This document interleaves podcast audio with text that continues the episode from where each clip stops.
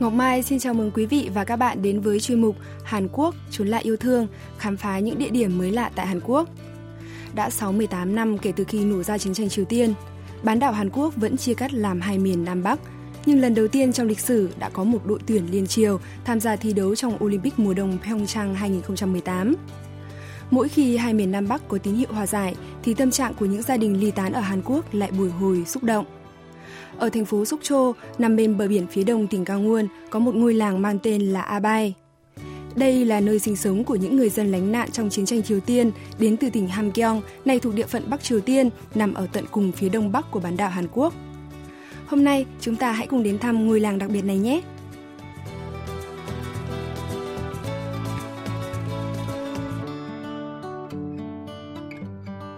Từ Seoul, nếu đi xe ô tô theo đường cao tốc thì mất khoảng hai tiếng rưỡi là đến thành phố Sokcho, tỉnh Gangwon. Thật may mắn là đường cao tốc Seoul Nhang Nhang đã khánh thành ngay trước thềm Thế vận hội, nên quãng đường từ Seoul đến thành phố Sokcho đã rút ngắn được một tiếng. Vì địa hình tỉnh Gangwon nhiều núi non, nên nhóm phóng viên đài ca bê ét World Radio đã đi qua cả chục chiếc đường hầm xuyên núi.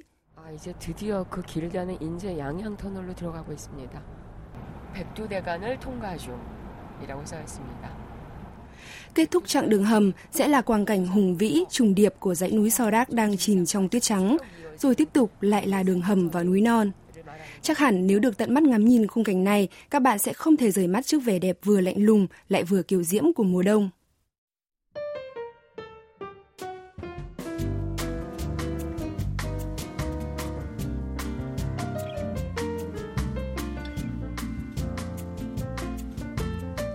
Sau màn diễu hành hào hùng của những dải núi tuyết, trước mặt ta lại mở ra một vùng biển xanh bao la bát ngát.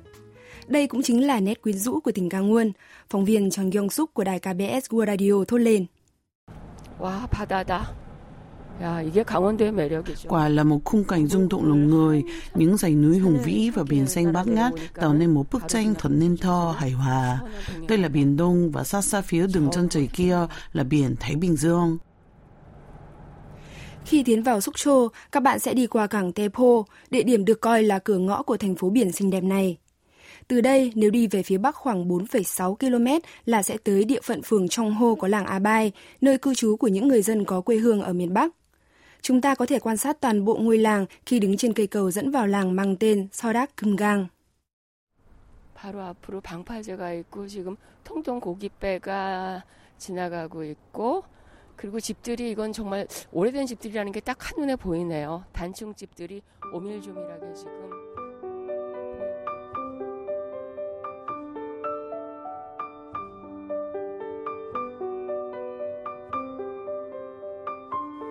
Làng Abai nằm trên một quả đồi cát nằm giữa hồ Cheongcho và biển Đông. Dường như do tiếp giáp với hồ nên biển ở đây rất hiền hòa, thanh bình. 바람이 아주 잔잔해서 바다 이 인공 수로에서부터 바다까지 이어지는 그 물살이 굉장히 Hồ Cheongcho nối với biển bằng một con kênh nhân tạo. Tại nơi hồ và biển tiếp giáp nhau có hai dải đê chắn sóng và hai ngọn hải đăng, một trắng, một đỏ đang hướng quay vào nhau. Phóng viên Jeon Gyeong-suk tả lại. Những ngôi làng của Hàn Quốc hay có những bức tượng thần làng Changseung bằng gỗ. Hai ngọn hải đăng này cũng giống như những vị thần đứng trên biển để bảo vệ cho làng Abai và thành phố Sokcho. Nếu đi qua dòng kênh chảy giữa hai dải đê chắn sóng này và tiến về phía bắc, thì ta có thể đến tỉnh Hamgyeong, nay thuộc địa phận Bắc Triều Tiên. Chắc hẳn là những người dân làng Abai cũng đã đứng ở nơi đây để hướng về quê cha đất tổ suốt gần bảy mươi năm qua.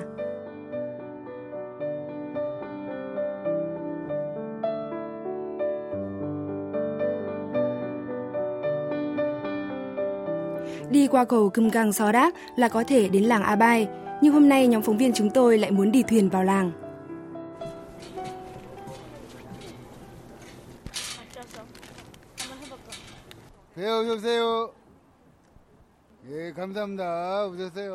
Quãng đường đi thuyền tới bến phường Changho của làng Abai chỉ dài khoảng năm mươi mét.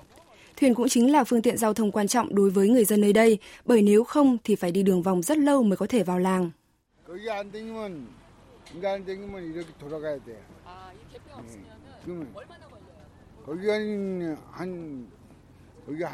Chiếc thuyền hình chữ nhật có chiều rộng mười lăm mét, chiều dài hai mươi mét và có lan can sắt bao quanh, trông giống như một chiếc bè gỗ với sức chở ba mươi hai người.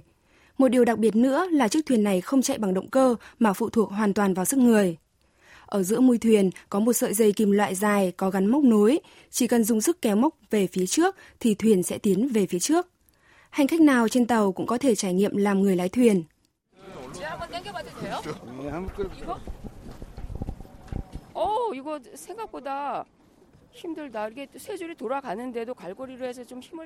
Nhóm phóng viên chúng tôi cũng háo hức muốn thử kéo dây để thuyền, nhưng chỉ chưa đầy hai phút thì thuyền đã cập bến.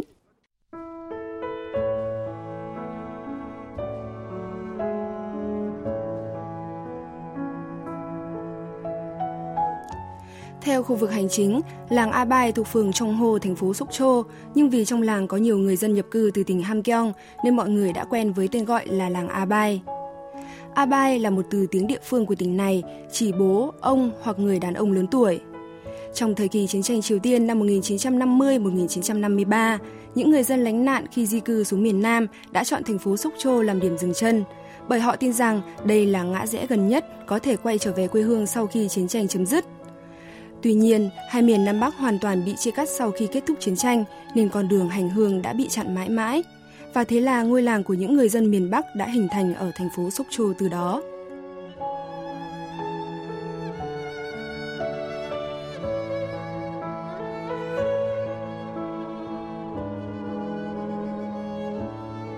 Được sự giúp đỡ của hướng dẫn viên Chê Xuân Nho, nhóm phóng viên đài ca bê ét World Radio bắt đầu tham quan làng Abai. Hiện nay có khoảng hai nghìn hai trăm hộ và bốn nghìn cư dân đang sinh sống trong làng. Nơi đây còn giữ nguyên được nhiều ngôi nhà cũ. Vì được hình thành trên đồi lau sậy và cồn cát nên những ngôi nhà ở đây trông thật nhỏ nhắn và nằm san sát bên nhau. Nhà nhỏ đến nỗi chỉ cần mở cửa chính đã thấy gian bếp và gian phòng ngủ. Hướng dẫn viên Choi Sun-ho nói.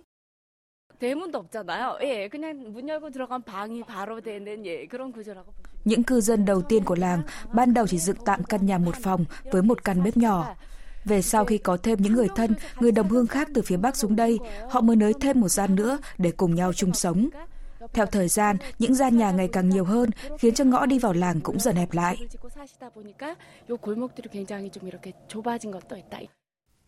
Còn ngõ nhỏ hẹp tới mức hai người trưởng thành phải khoác vai nhau mới có thể cùng đi qua.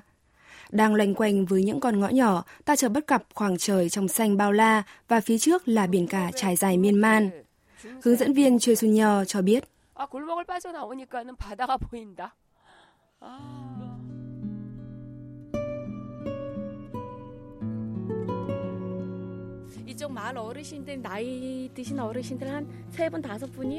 Trong làng có tầm ba đến năm bô lão, và buổi chiều các cụ thường hay mang ghế nhựa ra đây ngồi ngắm biển.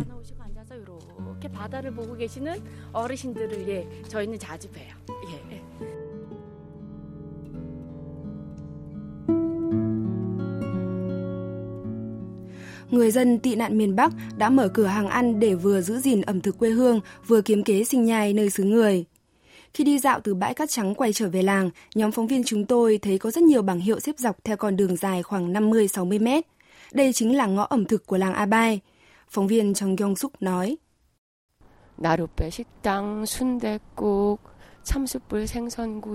Ngõ ẩm thực nhìn thật gần gũi với những tên hàng quán mang đậm hương vị miền Bắc như quán con đò, quán rủi lọ, quán cá nướng củi, quán mì lạnh Hamgyeong, quán Yujin gia truyền hay thời tỉnh Hamgyeong, quán Abai.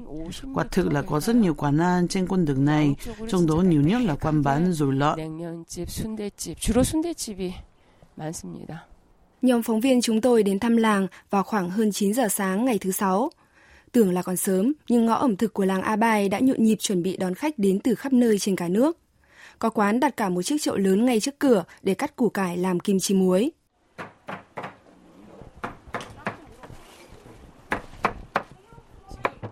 Chà, có hơn một trăm hai mươi củ cải đang chờ thái hạt lựu, củ nào củ nấy đều to và chắc nịch như bắp tay của người đàn ông trưởng thành.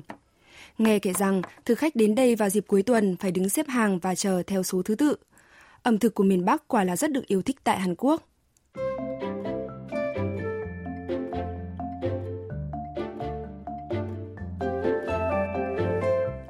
nhóm phóng viên của đài ca bê ét World Radio tìm đến một quán ăn gia truyền ba đời mang tên Tancheon, tên quê hương của chủ quán này thuộc địa phận Bắc Triều Tiên.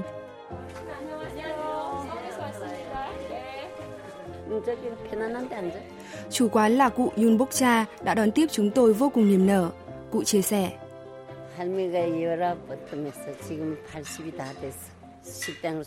Tôi chạy nạn xuống đây năm mười hai tuổi và bắt đầu bán quán từ năm mười chín tuổi. Lúc đó chỉ có mình nhà tôi bán canh dồi lợn. Tôi học cách nấu của mẹ từ hồi còn nhỏ và bán cho tới tận bây giờ. Năm nay tôi đã tám mươi tuổi rồi. Canh dồi lợn đúc kết sáu mươi năm kinh nghiệm của cụ Yun Bok Cha đã nổi tiếng trên toàn quốc. Hiện nay, con gái và con rể đang tiếp tục nối nghiệp cụ. Ông Kwon Young Sok, con rể của cụ Yun, tự hào nói rằng nhân dồi lợn làng Abai khác hẳn với nhân dồi lợn bình thường.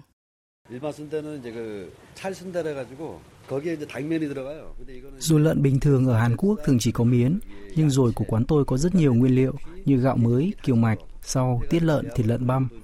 Những nguyên liệu đó được nhồi đầy đặn vào lòng già theo đúng cách làm truyền thống của miền Bắc.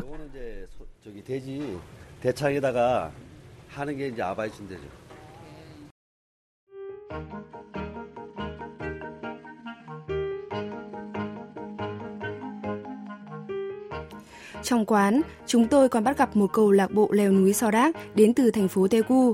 Ai cũng tấm tắc không chỉ bởi hương vị thơm ngon mà còn cảm thán trước bát canh dồi lợn đầy đặn và phong phú. Các thực khách chia sẻ.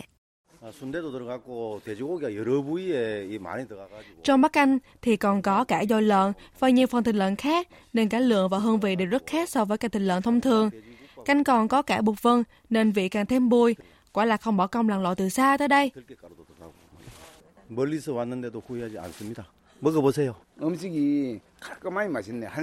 Bát canh dồi lợn rất đậm đà, đúng là hương vị gia truyền. Để giữ gìn được hương vị có một không hai này, ngày nào cụ Yun Bok Cha cũng phải chuẩn bị từ năm giờ sáng. Quán của cụ từ xưa đã có thông lệ mở cửa sớm để phục vụ những ngư dân phải ra biển từ sáng sớm. Cụ chia sẻ.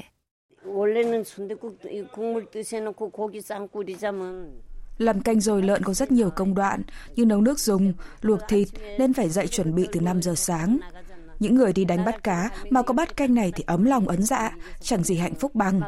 Ấy vậy mà những thực khách thời ấy giờ cũng đã lần lượt ra đi hết cả rồi.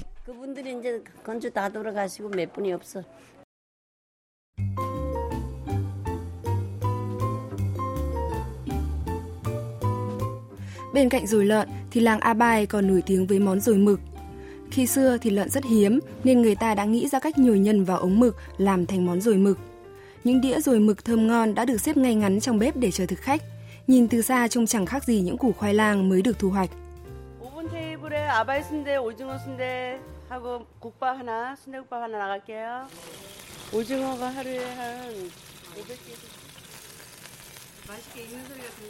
Nguyên liệu làm nhân dồi mực có các loại rau củ như cà rốt, bắp cải thái sợi, đậu Hà Lan, hành tây, hẹ hòa cùng dầu mực gạo nếp.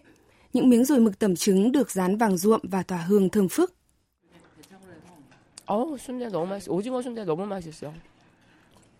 Có phải đây là hương vị đất Bắc, quê hương của những người dân làng Abai không nhỉ?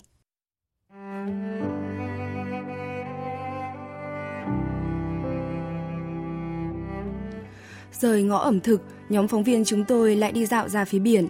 Sống mũi ai cũng cay cay khi nhìn thấy tượng một cụ già đang chống gậy nhìn về phía Bắc. Chúng tôi cũng dõi theo hướng cụ già đang nhìn. Còn đường hồi hương của những người dân làng Abai ở ngay bên kia, sau dải đê có hai ngọn hải đăng đang đứng im lìm đón gió. Biển mùa đông lúc này thật đẹp mà cũng thật buồn, nỗi buồn của những người con tha hương.